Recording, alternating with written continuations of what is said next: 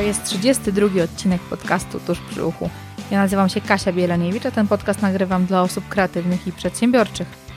Jeżeli interesuje Cię rozwój zarówno w relacjach, jak i biznesie, zapraszam Cię do słuchania. Cześć, zanim zaczniemy, chciałabym Was poinformować i zaprosić na stronę katarzynabiereniewicz.pl.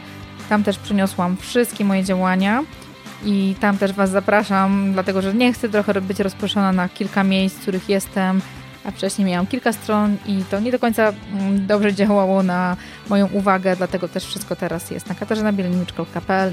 Zapraszam Was również na Instagram, mam tam dwa konta, jedno konto dla podcastu, podcast tuż przy uchu oraz konto powiedzmy, że prywatne, Kasia Bieleniewicz, tam też mnie znajdziecie. Z takich ogłoszeń to wszystko.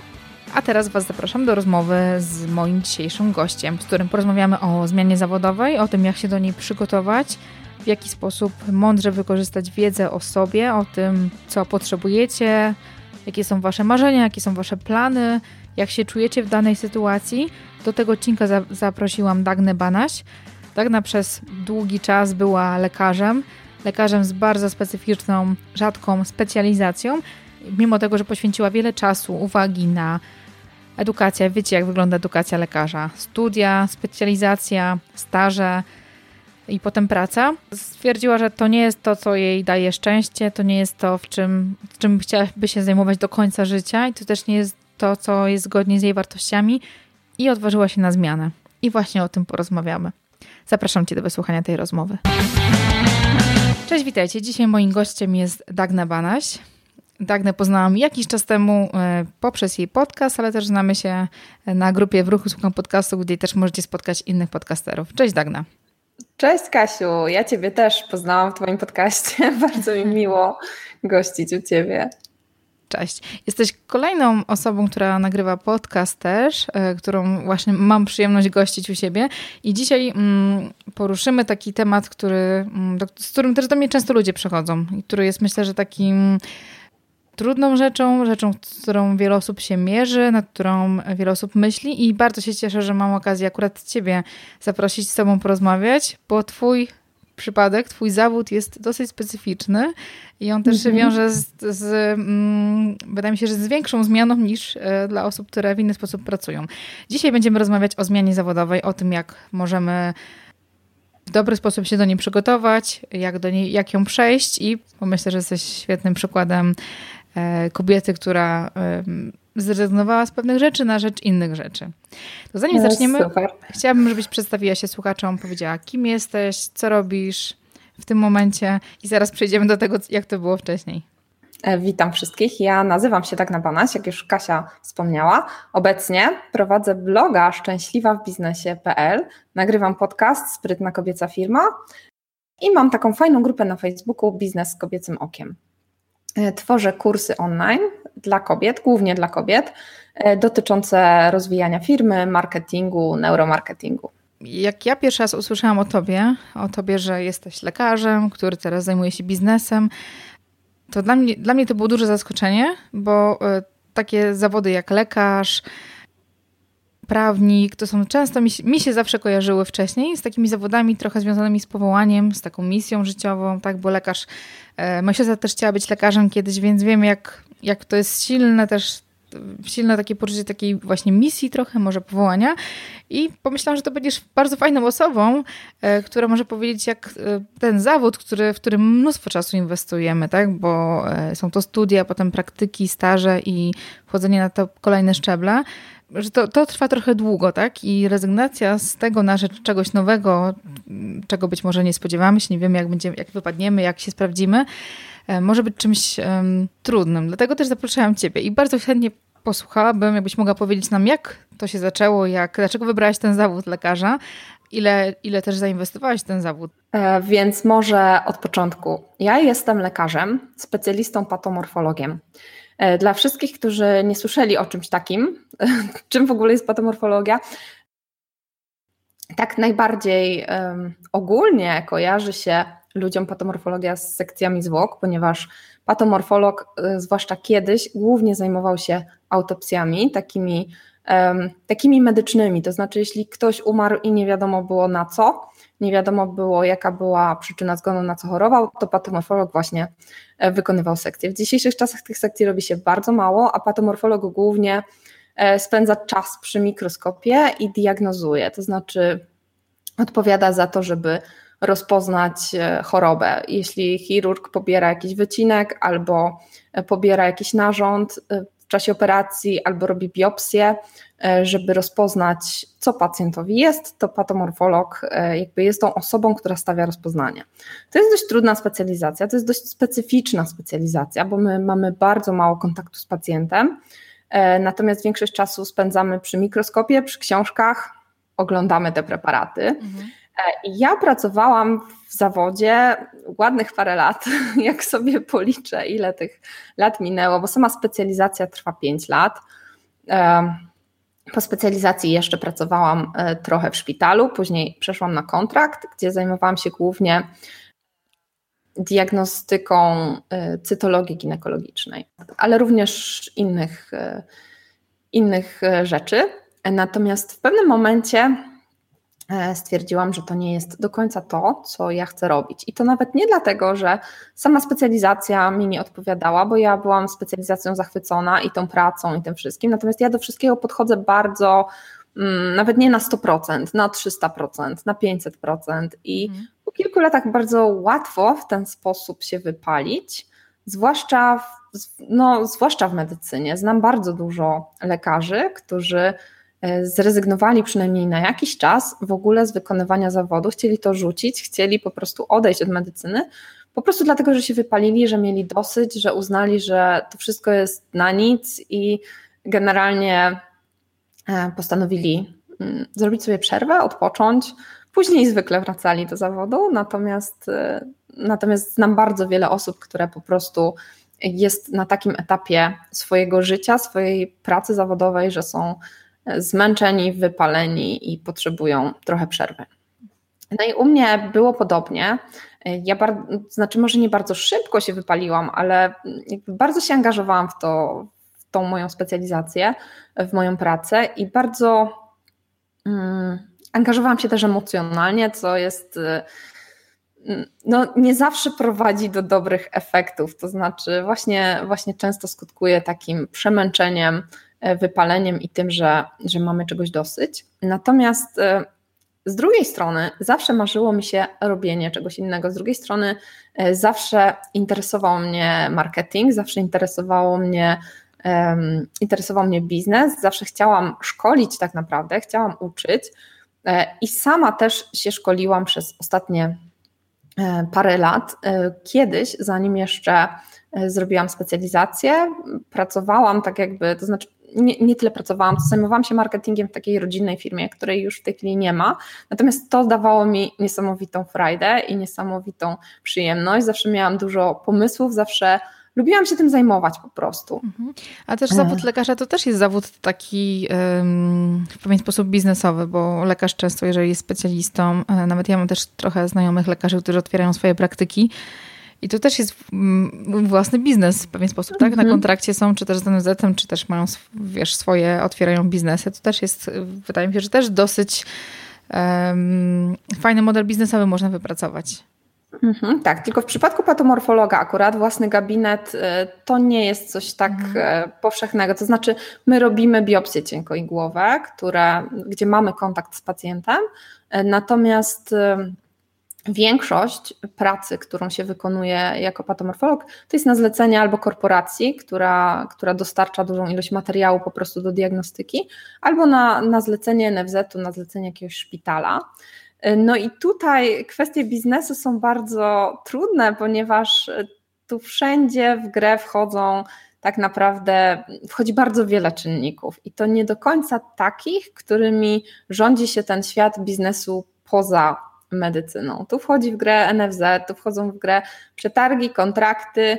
No nie chcę powiedzieć, że znajomości, bo, bo może nie zawsze, aczkolwiek czasami się zdarza. E, I wszystko jest mm, na zupełnie innych zasadach niż ten biznes poza medycyną.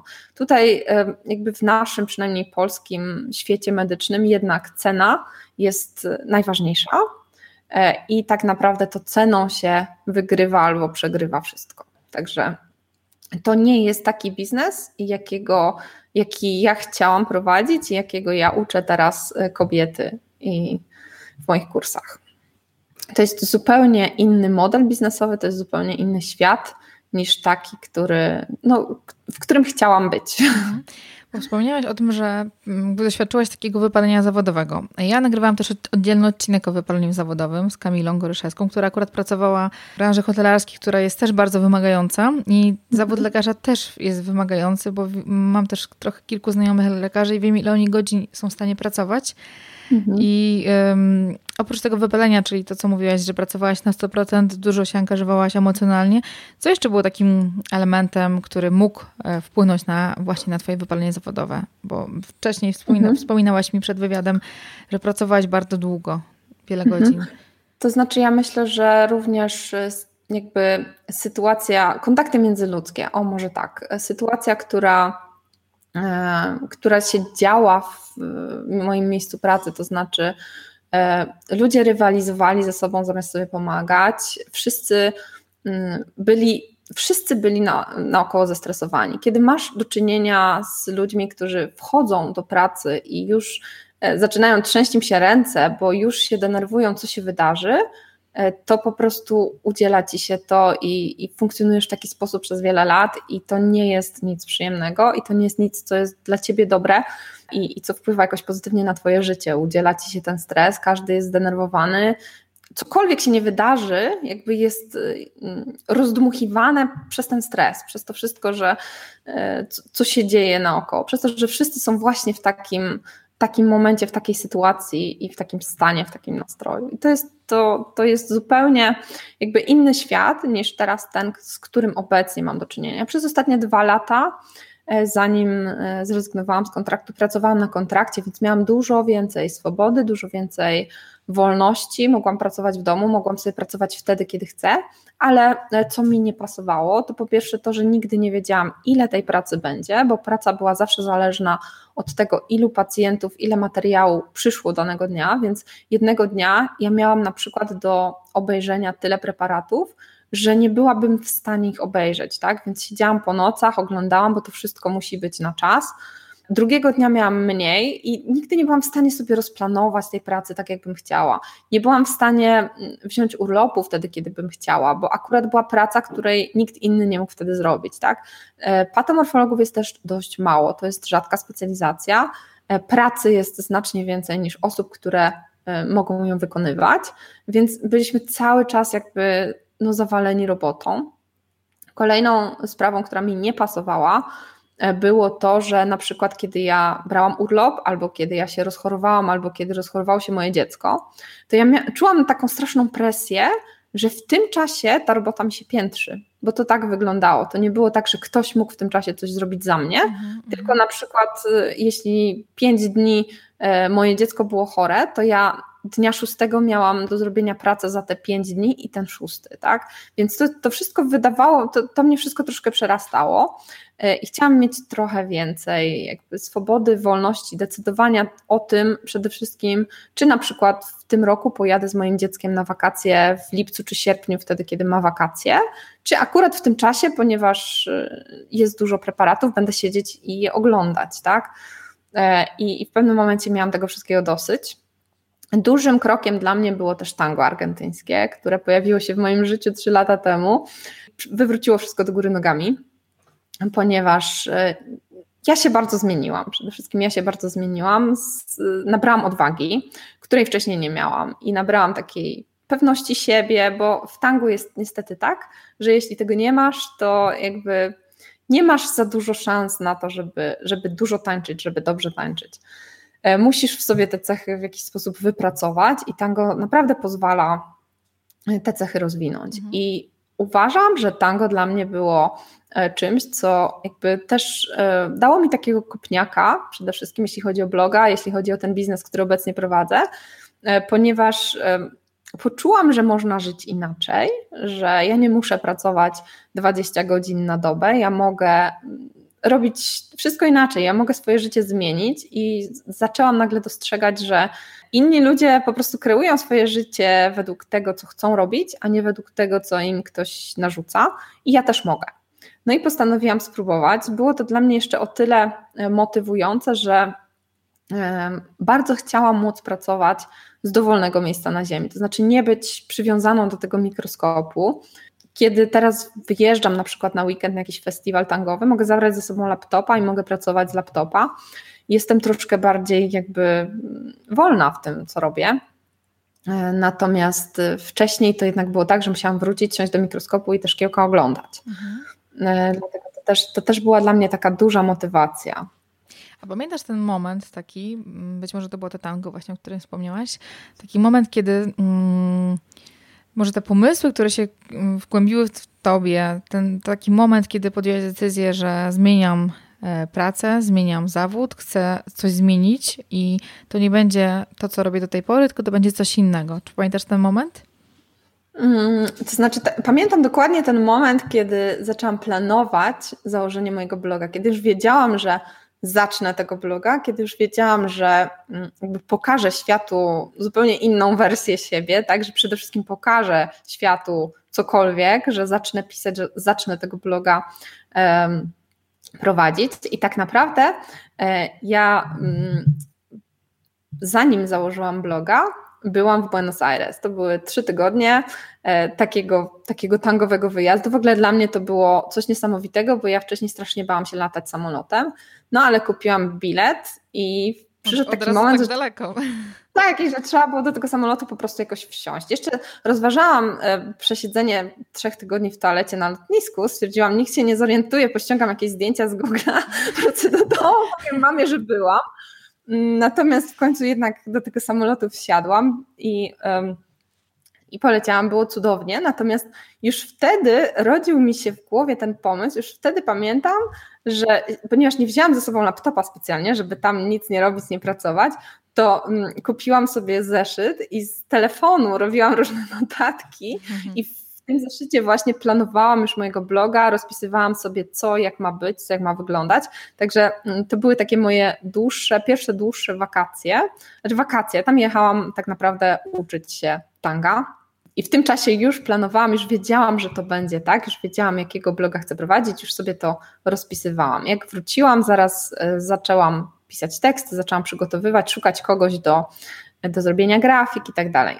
Mhm. To ja tutaj zrobiłabym taką pauzę krótką, bo mm, to brzmi bardzo pięknie, bardzo fajnie, ale wiadomo, że to nie jest takie proste. E, I wiele osób ma pomysł na to, żeby założyć bloga, żeby zająć się, e, zacząć coś pisać, ale to nie jest do końca praca, tak? I patrząc na to tak z boku, bo mm, żeby też słuchacze naszej, może młodsi, e, nie mieli takiego poczucia, że samo, właśnie samo założenie i samo e, takie, takie postanowienie, że to już jest wszystko, bo miałaś stabilną pracę, która przynosiła ci pieniądze, masz też dziecko, tak? Czyli musisz je mhm. też utrzymać, pewnie też mieszkanie, rachunki i tak dalej. I z samego bloga na samym początku się nie zarabia i to nie jest, mhm. to bardziej jest coś, co inwestujemy i chciałabym, żebyś tak. opowiedziała nam trochę o tym przygotowaniu, jak się do tego właśnie przygotowywałaś, bo mówię, że pierwszym etapem była mhm. ta decyzja, potem planowanie w zeszycie.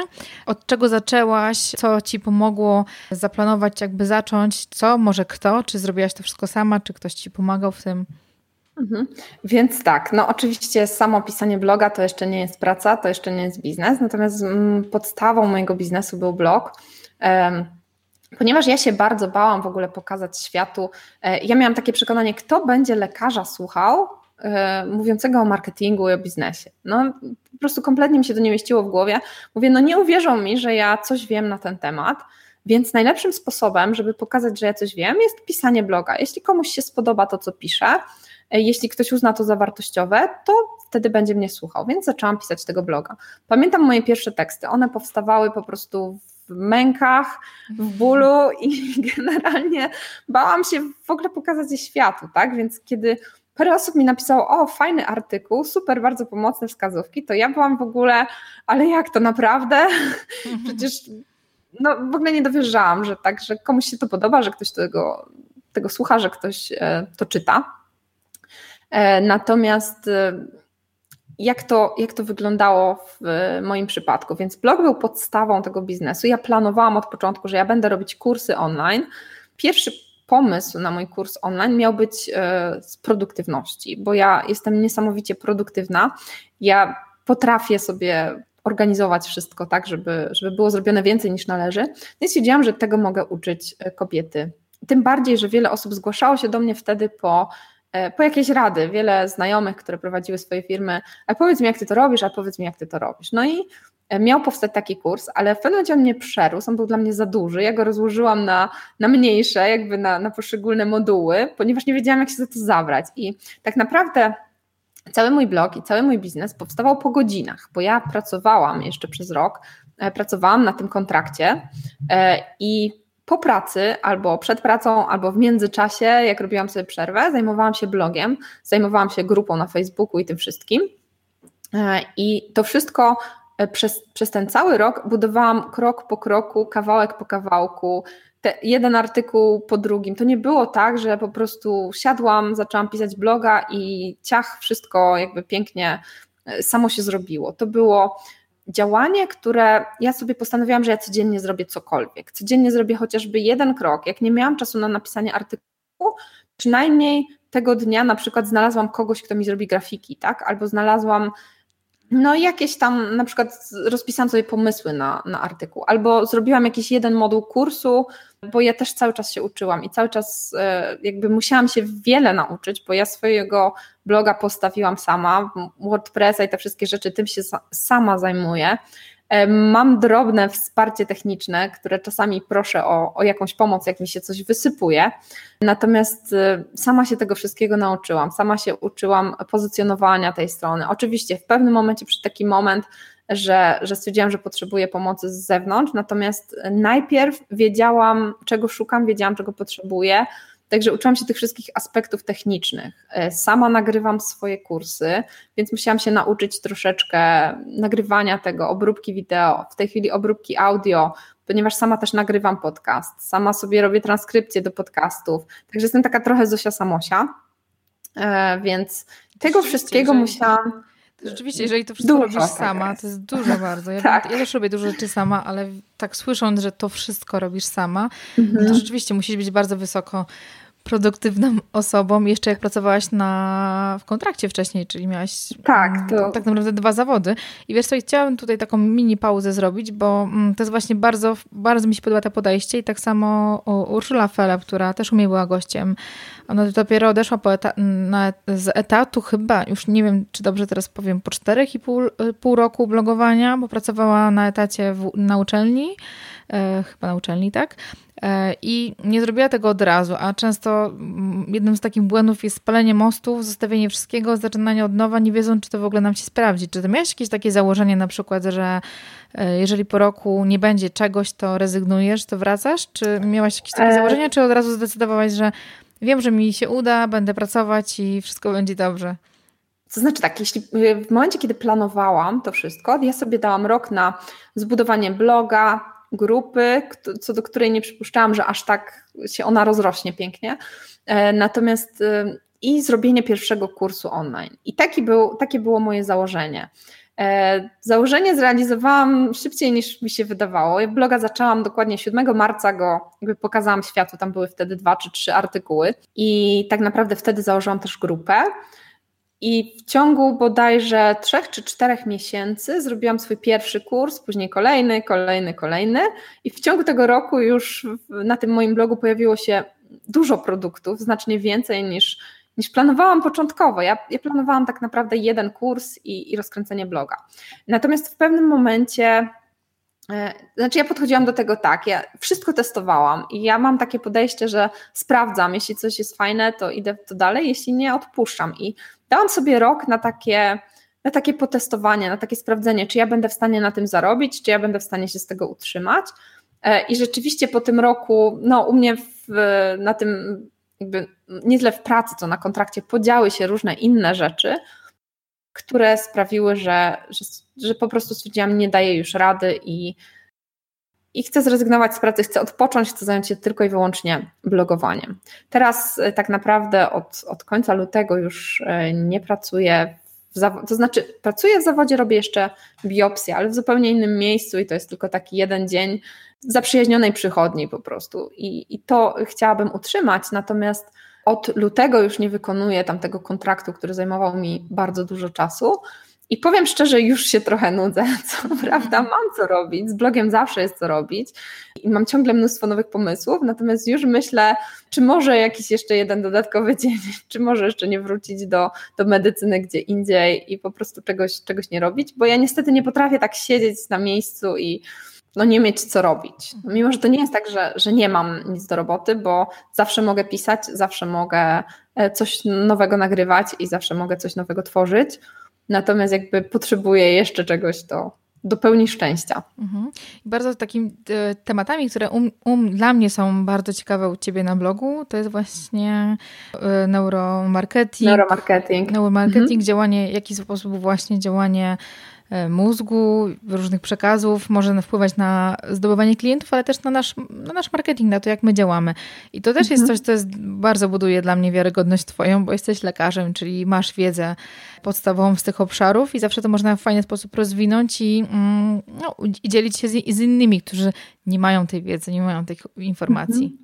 E, powiem Ci jeszcze, opowiem Ci taką historię, którą, jak to się wszystko zaczęło, bo ja na początku tej mojej blogowej działalności, ponieważ ja się strasznie bałam, że to, że jestem lekarzem, to nikt w świecie marketingu mnie nie potraktuje poważnie, e, to ja trochę ten fakt tak przykrywałam. Więc gdzieś tam na moim blogu była informacja, że ja jestem lekarzem, ale ja tą informację tak, tak starałam się, żeby nikt jej nie zauważył po prostu. Dopiero po rozmowie z Joasią Religą, którą serdecznie pozdrawiam, jeśli nas słucha, i Joasia mówi, słuchaj, mi brakuje tej informacji, że ty jesteś lekarzem. Ja mówię, Joasiu, ale ja tą informację celowo ukrywam, bo ja nie chcę, żeby no, bo ludzie mi nie zaufają, nie, nie, uznają, że ja coś wiem na temat marketingu. Mówi, nie, wręcz przeciwnie, masz za sobą długą drogę, uczyłaś się tych wszystkich rzeczy, powiedz o tym i nie bój się tego. I ta rozmowa najpierw mnie zablokowała na dwa tygodnie, a przez dwa tygodnie siedziałam i ja nie mogłam nic zrobić. I po prostu byłam taka wściekła. Mówię, jak to, ale co ja mam w ogóle? No siedziałam, nie byłam w stanie artykułu napisać, nie byłam w stanie niczego autentycznie zrobić. I nagle doznałam takiego olśnienia. Mówię, kurczę, przecież ten marketing, który, który mnie tak interesuje, e, ja mogę po prostu połączyć, i jest coś takiego jak neuromarketing, ja mogę połączyć tą wiedzę z wiedzą medyczną i po prostu przedstawić e, tą bardziej medyczną część wiedzy, tego jak działa ludzki mózg, po prostu mówić o tym troszeczkę inny sposób. I to był właśnie ten marketing, który mnie zawsze interesował. To, jak to działa z punktu widzenia psychologii, z punktu widzenia naszego mózgu i tego, jak my funkcjonujemy na poziomie trochę nieświadomym, na poziomie takim automatycznym, bo to jest tak, że my działamy bardzo automatycznie. My sobie, my sobie myślimy, że my jesteśmy racjonalni i tacy tak wszystko dokładnie przemyślimy, a tak prawda jest taka, że decyzje zostają podejmowane w naszym mózgu jeszcze zanim dotrą w ogóle do naszej świadomości.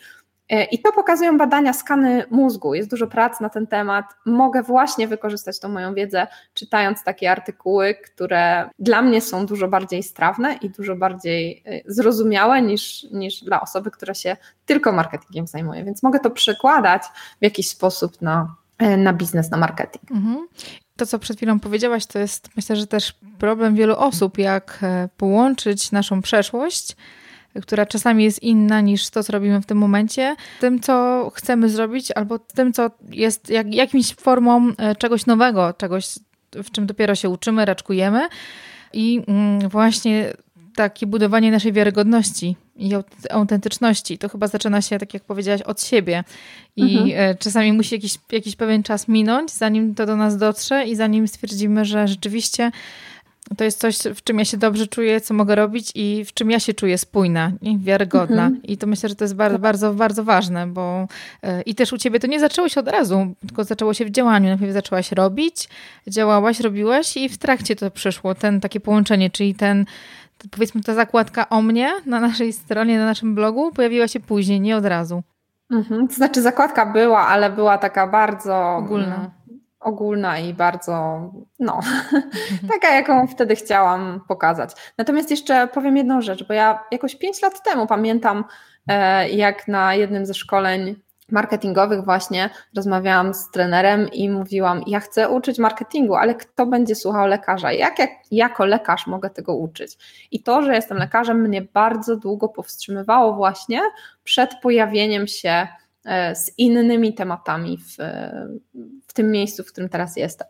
I jeszcze a propos tego, co mnie powstrzymywało, a propos tych różnych obaw i lęków, e, to powiem tak, e, jak pokazywałam światu mojego bloga, jak e, dokładnie tego, tego 7 marca, jak e, wrzuciłam informacje na Facebooku, jak założyłam fanpage'a, grupę i tak dalej, ja się tak strasznie bałam, że po prostu, no ja pamiętam ten dzień, dzień jak dzisiaj, ja się bałam, że mnie zaleje fala po prostu negatywnych komentarzy od moich znajomych, od ludzi, którzy którzy powiedzą, co ty, co ty wyprawiasz, czemu ty się wygłupiasz, ty jesteś lekarzem, masz porządny zawód i w ogóle bawisz się w jakieś głupie blogowanie. To mnie bardzo też powstrzymywało tak naprawdę przed pokazaniem bloga światu i chciałam, żeby moi znajomi w ogóle nie zobaczyli tego, czym ja się zajmuję. Ja się mniej bałam tego, co powiedzą obcy ludzie, niż tego, co usłyszę od moich znajomych. Okazało się, że ja nie tylko nie usłyszałam nic złego od znajomych, ale wręcz moi znajomi mówią: Wow, ale fajne rzeczy robisz. I to jest w ogóle coś mhm. niesamowitego. Znaczy w tej chwili już się przyzwyczaiłam że, do tego, że im się to podoba, natomiast na początku to był szok. Ja byłam naprawdę przekonana, że oni potraktują to moje blogowanie jako, jako coś, coś niefajnego, jako taki wygłup, jako coś, coś niepoważnego. Coś, nie powinno, coś niepoważnego, dokładnie. Mhm. Natomiast widzę, że, że śledzą mojego bloga, że, że słuchają live'ów, słuchają podcastów i naprawdę jestem, jestem e, niesamowicie zadowolona, że, że tak pozytywnie na to reagują. Mhm. Fajnie, że o tych lękach i obawach powiedziałaś swoich, e, bo też często twoje środowisko było wspierające, ale pewnie słyszałaś jakieś czasami od niektórych głosy, że dlaczego to robisz, to nie jest mhm. odpowiedzialne. Miałaś takie osoby, które też to znaczy, ja przede wszystkim muszę powiedzieć o mojej mamie, która cały czas e, żyje w takim strachu, że cokolwiek, bo ja, ja mam mnóstwo pomysłów na, na życie, mnóstwo pomysłów na minutę nawet. I tak jak mówię, no, pomysł z wyjazdem do Buenos Aires to było mniej więcej mamo, lecę do Buenos Aires. I tak samo pomysł z założeniem bloga. I moja mama bardzo się boi, że coś pójdzie nie tak, że się nie uda, bardzo stara się jakby powstrzymać mnie przed realizowaniem tych moich pomysłów. Teraz, kiedy, kiedy z nią na, ten, na te tematy rozmawiam, to jakby dociera do mnie, że to nie jest tak, że ona chce mi podciąć skrzydła, tylko ona po prostu chce, żebym ja była bezpieczna. I mhm. to, to, jak działa moja mama, to jest też tak, jak działa nasz mózg. Nasz mózg w większości przypadków nam podpowiada, ta taka część, taka najbardziej prymitywna, która odpowiada za nasze przetrwanie, to ona nam cały czas gdzieś tam podpowiada, ale słuchaj, nie rób tego, bo wiesz, bo to może się okazać, że zginiesz, tak? Nie wychodź przed szereg, bo może się okazać, że ktoś na ciebie krzywo spojrzy, a w tym momencie nie będziesz mógł przetrwać, ponieważ e, no, na przykład twoja pozycja w stadzie będzie gorsza, tak? Jeśli cię ocenią w jakiś sposób, jeśli ktoś coś powie złego na twój temat, twoje przetrwanie jest zagrożone, twój byt jest zagrożony.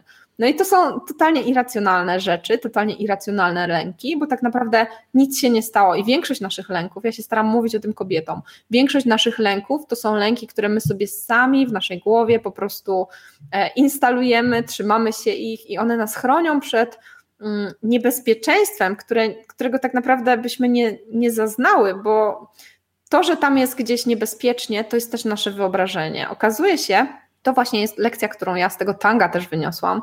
Dla mnie świat do tej pory był niebezpieczny, był jakiś taki straszny. Ludzie chcieli, no nie wiem, zrobić mi krzywdę, natomiast tango otworzyło mi świat w taki sposób, że ja widzę, że wszędzie są dobrzy ludzie, którzy pomogą w razie, kiedy, gdyby coś poszło nie tak, że mm, jakby świat jest otwarty i że tak naprawdę nie ma tam zagrożenia. Nawet w tym niebezpie niebezpiecznym Buenos Aires, do którego ja leciałam i tam rzeczywiście jest niebezpiecznie, mhm. ale to nie wynika z tego, że ludzie są źli, tylko z tego, że ludzie są biedni. I jest dużo napadów, jest dużo takich sytuacji niefajnych na ulicach, natomiast mnie akurat na szczęście nic takiego się nie, nie przydarzyło, natomiast Moje wyobrażenie o tym, co ja zastanę, a to, co ja zastałam w rzeczywistości, to były dwie różne rzeczy. I my często mamy wyobrażenie, że jeśli ja założę bloga, to ludzie zaraz mnie zhejtują i to jest tylko moje wyobrażenie. Tak naprawdę ja zakładam bloga i świat jest inny niż mnie się wydawało, że jest, tak? I to też e, mówię kobietom, jeśli nie spróbujecie, jeśli nie zobaczycie, to będziecie żyć w, tej swojej, w tym swoim pudełku, w tej swojej bańce i będziecie myśleli, że świat jest jakiś, a świat jest zupełnie inny. I moim mhm. zdaniem, e, mam nadzieję, że, że tak jest, jest taki, jaki, jaki same sobie pozwalamy go odbierać i kreować w taki sposób. Mhm. Ja też zmieniłam bardzo dużo, zmieniłam moją pracę, ponieważ jakby zaczęłam wierzyć w to, że ja mogę, jakby moje życie jest zależne ode mnie, że ja nie muszę niczego robić, tak? Ja mogę sobie wykreować takie życie, jakie chcę. Tango jest bardzo specyficzne, tango uzależnia i tango zmienia życie. I wiele osób rzuca pracę swoją właśnie, żeby zająć się tangiem. I podróżują po świecie, uczą tego tanga i i naprawdę żyją inaczej niż my jesteśmy nauczeni, że powinniśmy żyć. I ja zobaczyłam, że tak można. Mówię, kurczę, można nie mieć domu. Naprawdę znam ludzi, świetne pary tangowe, które nie mają własnego domu. Pół roku powiedzmy mieszkają w Buenos Aires, w mieszkaniu, które udostępnia im ktoś, kto akurat poleciał do Europy, tak, zaprzyjaźniona para, która poleciała do Europy, a kolejne pół roku spędzają w Europie, dając różne warsztaty, różne te. I mówię, kurczę, można tak żyć, mając jedną walizkę ze sobą i jeżdżąc po świecie. Czyli jakby zobaczyłam, że to, że my jesteśmy nauczeni, że ty musisz mieć pracę, ty musisz mieć dom, musisz mieć samochód, musisz mieć jakby coś stabilnego, to jest tylko i wyłącznie pudełko, które ktoś nam narzucił, że można z tego pudełka wyjść i nic się nie stanie, świat się nie zawali. A my często się boimy, że on się zawali. Mhm.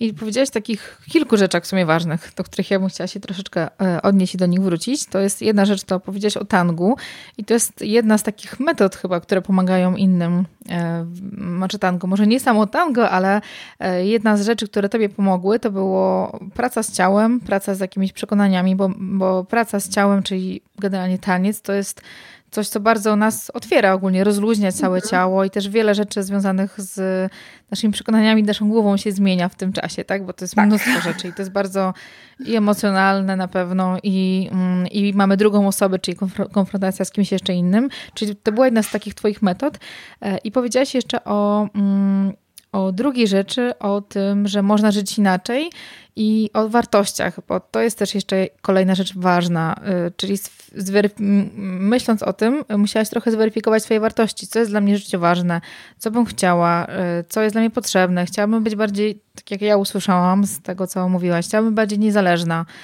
Chciałabym sama decydować, kiedy pracuję. Chciałabym mieć też taką y, bezpieczeństwo pod kątem tego, że wiem, kiedy, ile mam pracy i mogę sama tym zarządzać, tak? Taką niezależność. Chciałabym mieć też możliwość rozwoju i, i te wartości, które my mamy w sobie, to jest y, też taki jeden z elementów, z takich, wydaje mi się, drogowskazów, kierunkowskazów, które nam mogą pomóc wybrać to, co chcemy robić, to w którym kierunku chcemy pójść. I u ciebie mhm. właśnie był ten marketing, E, czyli praca tak. zdalna, w której ty sama powiedziałeś, że jesteś świetnym, świetnie zorganizowaną osobą, która umie to zorganizować sobie, bo praca zdalna i prowadzenie swojego własnego biznesu, sama wie, że to nie jest nic prostego i tak. jeżeli ktoś nie ma tej organizacji, to może popłynąć i mm -hmm. może się to w ogóle zupełnie mu nie udać.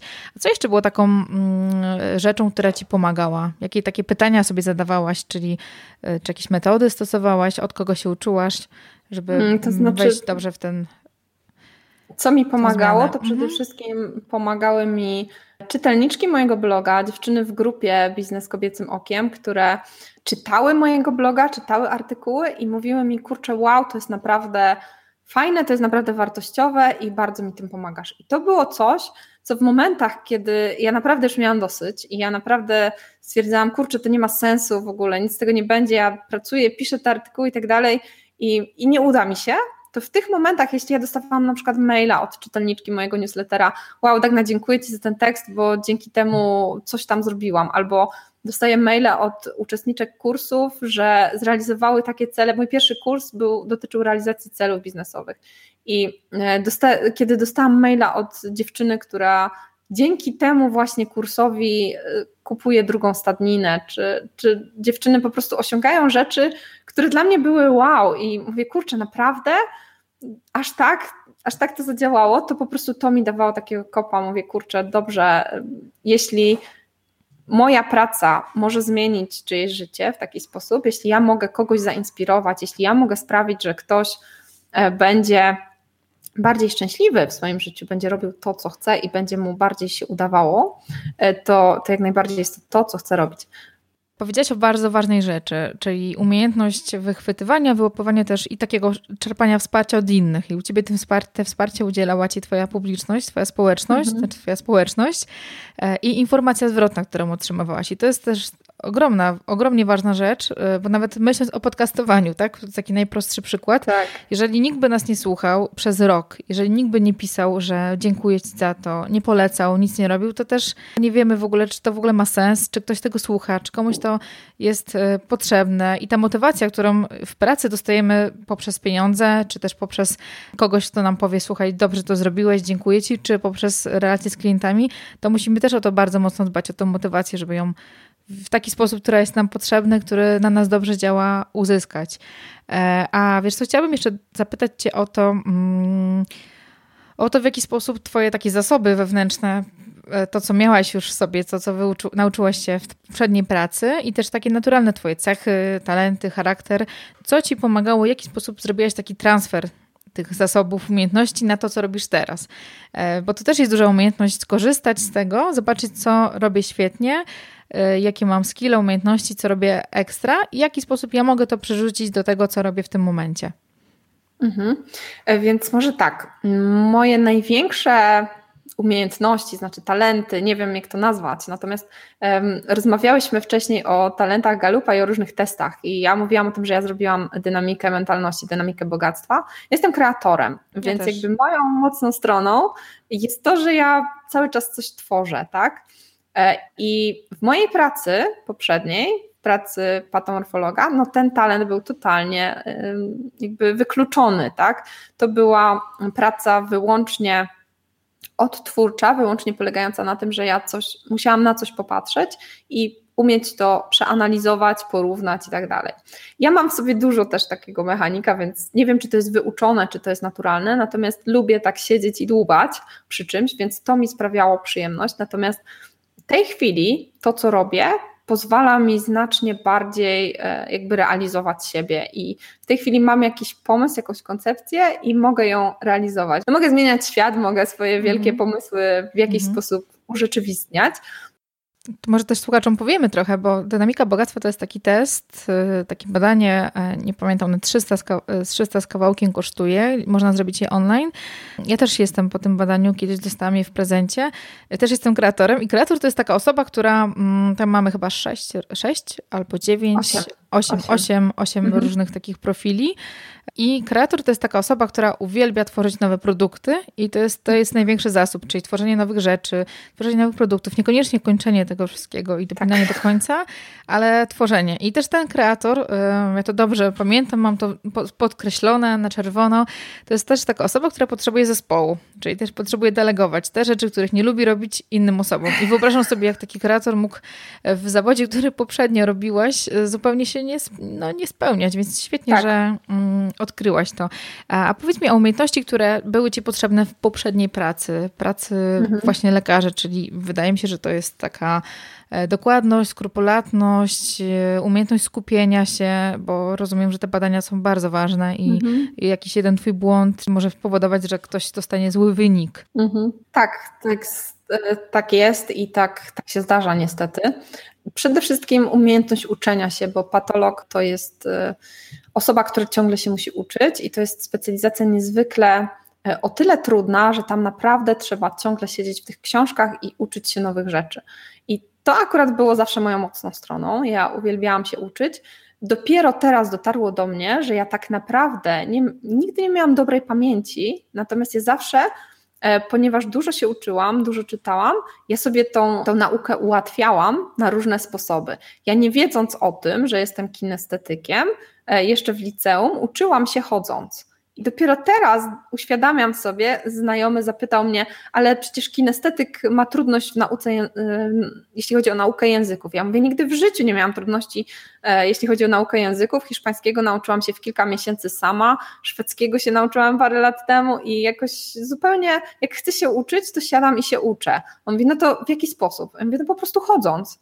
I ja wykorzystuję coś, co mm, jakby nawet nie do końca zdaję sobie sprawę z tego, że to mi się przyda, natomiast szukałam zawsze takich sposobów, żeby nauczyć się szybciej i zawsze się lubiłam przede wszystkim uczyć, bardzo dużo się uczyłam, zawsze dużo rzeczy mnie interesowało.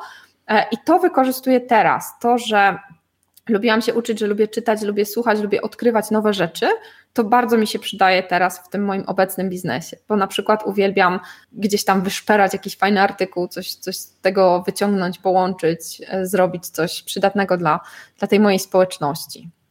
Dlatego to wykorzystuję w, tej, w tym moim nowym życiu zawodowym, e, no, tą dokładność, skrupulatność i to takie dłubanie, ja to mhm. nazywam takim dłubaniem, e, to na pewno jeśli chodzi o oblogowanie, o WordPressa, o te wszystkie obrabianie różnych, um, obrabianie wideo, obróbkę audio i tak dalej, no to to jest taka, taki element, w którym ja po prostu siedzę i dłubię i to też wykorzystuję e, właśnie w troszeczkę inny sposób mhm. niż to jako osoba, która z sukcesem też przeszłaś z poprzedniego zawodu do nowej działalności i zrobiłaś to w mądry sposób, e, czy masz jakieś takie rady, które mogłabyś powiedzieć, od czego osoba, która myśli o tym, mm, że chciałaby coś zmienić i czuje wewnętrznie, że to jest nie to, czy czuje wypalenie, czy też brakuje energii, albo wie, że to nie jest to, co chciałaby robić do końca życia, jak ona może się do tego przygotować? Jakie pytania też może sobie zadać? O czym pomyśleć, zanim to zrobi, zanim to się wszystko zadzieje?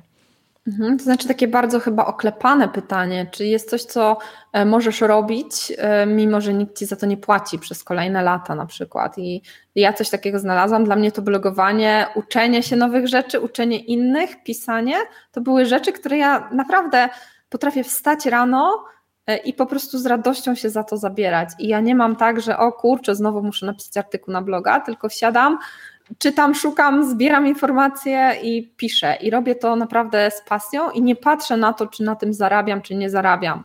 Ja jeszcze nie mogę powiedzieć, czy ja z wielkim sukcesem zmieniłam e, zawód, bo fakt, że, że ja w tej chwili utrzymuję się wyłącznie z tego, być może za rok, być może za dwa sytuacja się zmieni, być może ja też, tak jak mówię, rozważam powrót na, na jakąś tam część etatu do mojego zawodu, bo już się trochę nudzę tutaj w domu i chciałabym coś jeszcze. E, natomiast e, Przede wszystkim taką radę, którą, którą mogę dać każdemu, jeśli chce cokolwiek zrobić, to zacząć to robić. Ja czekałam naprawdę za długo. Ja czekałam 5 lat, znaczy 5 lat od momentu, kiedy ja sobie uświadomiłam i wypowiedziałam: OK, ja chcę uczyć marketingu. Natomiast cały czas blokowało mnie to, że jestem lekarzem. Kto będzie słuchał lekarza? Przecież jak ja mogę? Jak ja mogę to zacząć? No więc ja się uczyłam przez te całe lata i cały czas szkoliłam się i cały czas i kursy online, i szkolenia, i różne inne rzeczy, i książki powinnam, uważam, że powinnam zacząć wcześniej. Gdybym zaczęła wcześniej, być może byłabym teraz gdzie indziej. Natomiast tego nigdy nie wiemy. Mhm. Nigdy nie jest też za późno, żeby zacząć. Ja swoją zmianę e, zawodową jakby zaczęłam realizować, kiedy już przyszedł taki moment, że przepracowałam te wszystkie moje to znaczy, odpracowałam to, co miałam odpracować w zawodzie, bo jeśli chodzi o le zawód lekarza, to jest tak, że najpierw jest 6 lat studiów, potem jest rok stażu, potem jest 5 e, lat specjalizacji. Po tej specjalizacji jeszcze pracowałam i przyszedł taki moment, gdzie ja powinnam już jakby tylko spijać śmietankę, tylko mm, jakby korzystać z tego, co ja osiągnęłam, tak? Natomiast w tym momencie ja stwierdziłam, że ja to rzucam. I na przykład wiele osób pytało mnie, czy nie jest ci żal tylu lat włożonych w tą medycynę. I moja odpowiedź jest zawsze ta sama. Mi jest żal kolejnych 10 czy 20 lat zmarnowanych na robienie czegoś, czego ja nie chcę robić. I bardziej mi jest żal tego, że ja mogę za 20 lat stwierdzić, kurczę, tyle lat siedziałam w czymś, czego nie chcę, niż rzucenie teraz tego i zaczynanie od nowa. No, ja tak uważam, ja tak do tego podchodzę i tak odpowiadam osobom, które pytają, bo bardzo dużo osób pytało. Mówi, Boże, ale tyle pracy, bo to mhm. też specjalizacja, e, jedna z trudniejszych specjalizacji tak naprawdę. E, tyle pracy włożonej w edukację, w pracę, w budowanie czegoś i nagle chcesz to wszystko rzucić. Okej, okay, ale kolejne lata będę musiała pracować w miejscu, w którym nie chcę pracować, robić coś, czego nie chcę robić, i będę tracić kolejne lata mojego życia, których mi już nikt nie odda. Bo to jest tak, że nasza praca, to też często mówię, jeśli chodzi o, o temat cen w kobiecych biznesach, nasza praca to jest sprzedawanie naszego życia za pieniądze. Bo tak naprawdę to jest fragment naszego życia. Nasze życie to jest czas, który mamy i możemy. E, ktoś kiedyś powiedział właśnie w jakimś podcaście, ostatnio słuchałam, są takie kupony. Codziennie dostajemy kupony i możemy te kupony wszystkie zmarnować na rzeczy nieistotne, a możemy je zainwestować, możemy je wykorzystać na rzeczy, które coś nam dają. Tak? Możemy je, nasze kupony to jest nasza energia, nasz czas nasza, nasze siły do robienia czegoś. I jeśli my nieodpowiednio tymi kuponami zarządzamy, to nie osiągniemy tego, co chcemy osiągnąć, nie będziemy żyć tak, jak chcemy. Też e, takie moje przemyślenie, my robimy bardzo dużo rzeczy, których nie lubimy robić w swoim życiu każdego dnia. Ja na przykład nie znoszę robić zakupów i kiedy muszę jechać do sklepu na zakupy, to sobie myślę, kurczę, spędzam właśnie dwie godziny czy godzinę z mojego życia w sposób, w który wcale nie chcę jej spędzać. Wolałabym robić coś zupełnie innego. Uważam, że nie powinno się i bardzo dużo ludzi podchodzi do tego w ten sposób, idę do pracy na 8 godzin, nie znoszę tej pracy, idę tam na 8 godzin. 8 godzin to jest bardzo dużo, to jest większość naszego dnia, więc uważam, że jeśli nie znosisz tej pracy i spędzasz 8 godzin w sposób, który nie znosisz, którego nie znosisz i, i, i którego nie chcesz, to to nie jest dobra droga, to nie jest dobre życie. Ja też doszłam do takiego momentu, bo mm, w momencie, kiedy ja już byłam po specjalizacji, już e, pracowałam na kontrakcie, ja dobrze zarabiałam. Ja czułam, że ja tak naprawdę pracuję dla pieniędzy. I to było takie nieprzyjemne, to było takie. Ja wiedziałam, że ja, do, ja dostaję dobre pieniądze za moją pracę, ale z drugiej strony ja nie chciałam w ten sposób żyć. I w pewnym momencie przewartościowałam sobie to wszystko. Stwierdziłam, że kurczę, to nie jest najważniejsze, że ja mogę gdzieś w różnych miejscach koszty poobcinać i mogę żyć zupełnie inaczej, znacznie lepiej, e, robiąc w tym czasie coś, co sprawia mi naprawdę przyjemność i daje mi radość i, i daje też coś dobrego innym. Mhm. To jest bardzo piękne podsumowanie naszej całej rozmowy. I, I te kupony, rzeczywiście to jest coś bardzo ważnego, szczególnie jeżeli e, ja to bardzo czuwam wcześniej, nie odczuwałam tego aż tak. Jak się pojawiają dzieci, tak, to jest mhm, ten moment, tak. kiedy nasze życie trochę się wartościuje, ale też są rzeczy ważniejsze i mniej ważne i rzeczywiście świadomość tego, że na te rzeczy, które są najważniejsze, często nie mamy czasu, jeżeli źle tym czasem zarządzamy. I ich w ogóle, one są zrobione szybko, a to wcale nie o to chodzi w naszym życiu żeby te Jeśli mogę jeszcze na temat mhm. dzieci e, coś powiedzieć, to dla mnie bardzo ważne jest to, że e, ja kiedyś na to nie patrzyłam w ten sposób. Natomiast ja mam córkę, która e, w miarę jak zaczęła dorastać, znaczy dorastać. No, na ten moment ma prawie 9 lat. Natomiast w pewnym momencie sobie uświadomiłam, że ona będzie żyła tak, jak ja jej pokażę, że można. Właśnie tango mi to uświadomiło. Jeśli ja pokazuję mojemu dziecku, że ja się czegoś boję, e, tango i też sytuacja z moim byłym mężem, z którym jestem rozwiedziona i obecnie on ma zakaz kontaktów z dzieckiem, zostały mu odebrane prawa rodzicielskie, zakaz kontaktów ze mną. Także była sytuacja dość trudna. Była taka sytuacja, że ja się bardzo go bałam i ja żyłam w takim ciągłym lęku. I ja mówiłam mojemu dziecku: Słuchaj, nie wychodzimy z domu, bo jest zagrożenie poza domem, tak? Bo może się coś złego stać. E, nie jedziemy tam, bo może się coś złego stać. Ja się autentycznie bałam i pokazywałam to córce.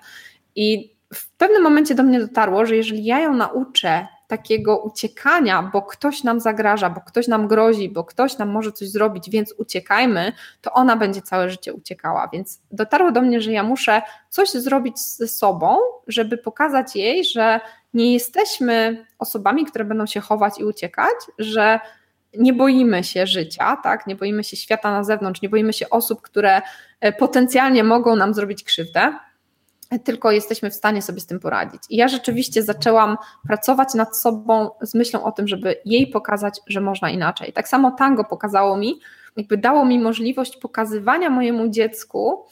Ja też czasami jako matka, wiadomo, jeśli wyjeżdżam na trzy dni, e, zostawiam dziecko z babcią, to myślę sobie, kurczę, to nie powinno tak być, ja powinnam z nią siedzieć. Natomiast z drugiej strony myślę sobie, nie, ja nie chcę pokazywać jej, że ja jestem matką, która się poświęca, rezygnuje ze swojego życia, ze swojej pasji, ze swoich marzeń dla wychowania dziecka. Dziecku nic się nie dzieje, krzywda jej się nie dzieje, jest z babcią w tym czasie i, i wszystko ma, że tak powiem, zapewnione. Natomiast ja też chcę pokazać jej, że jakby można i należy realizować pasję i należy się uczyć, należy się czemuś poświęcić i że można żyć jakby inaczej. Chcę mm, pokazać mojemu dziecku to, że żeby on, żebym ja nauczyła ją swoją postawą tego, że ja się nie boję, że ja chcę coś osiągać, to ja to osiągam, e, bo dzieci bardzo biorą z nas przykład. I mhm. pamiętam siebie sprzed lat, pamiętam siebie sprzed tanga również, kiedy byłam taka wystraszona, taka niepewna siebie, w ogóle nie pomyślałabym o tym, że mogę jakieś wideo nagrać. W ogóle mm, odnośnie jeszcze tego, co teraz robimy, nagrywamy tutaj e, podcast, nagrywamy wideo. Ja na samym początku mojej drogi blogowej, to żebyś sobie Kasiu nie myślała, że ja byłam taka dzielna i odważna jak teraz, że ja tutaj przed kamerą i w ogóle gadam jak najęta. Nie, nie, nie. Ja tak się strasznie stresowałam tym wszystkim. Ja tak strasznie bałam się jakby nagrać mój pierwszy kurs wideo, bałam się zrobić pierwszą transmisję na żywo. W ogóle no, e, nie wyobrażałam sobie, że ja mogę coś takiego zrobić. Mój pierwszy kurs, który nagrywałam, oczywiście on nie poszedł później do, do sprzedaży, bo był beznadziejny, ale to, co ja tam nagrałam, to tam słychać taki przestraszony, cichy głos, którym ja mówię coś w strasznie nudny mhm. sposób. I generalnie zachowałam go sobie na pamiątkę, bo to mi bardzo pokazuje, ile się zmieniło w tym czasie. I to mhm. się zmieniło przez działanie właśnie. Mhm. Natomiast y, no, chciałam też powiedzieć, że my dla naszych dzieci jesteśmy największym wzorem i jeśli my jesteśmy, my rezygnujemy z naszego życia, z naszych marzeń, z naszych planów, z naszych pasji, to nasze dzieci widzą, że tak należy robić. Dlatego też ja y, staram się pokazywać mojemu dziecku, że może żyć tak jak chce, i że powinno żyć tak jak chce i chciałabym tego ją nauczyć. I dlatego ja jakby w momencie, kiedy też mam e, Mam takie momenty oczywiście, że myślę sobie, kurczę, nie uda mi się czegoś zrealizować, albo no jestem beznadziejna, to nie wyjdzie, w ogóle wszystko jest do bani.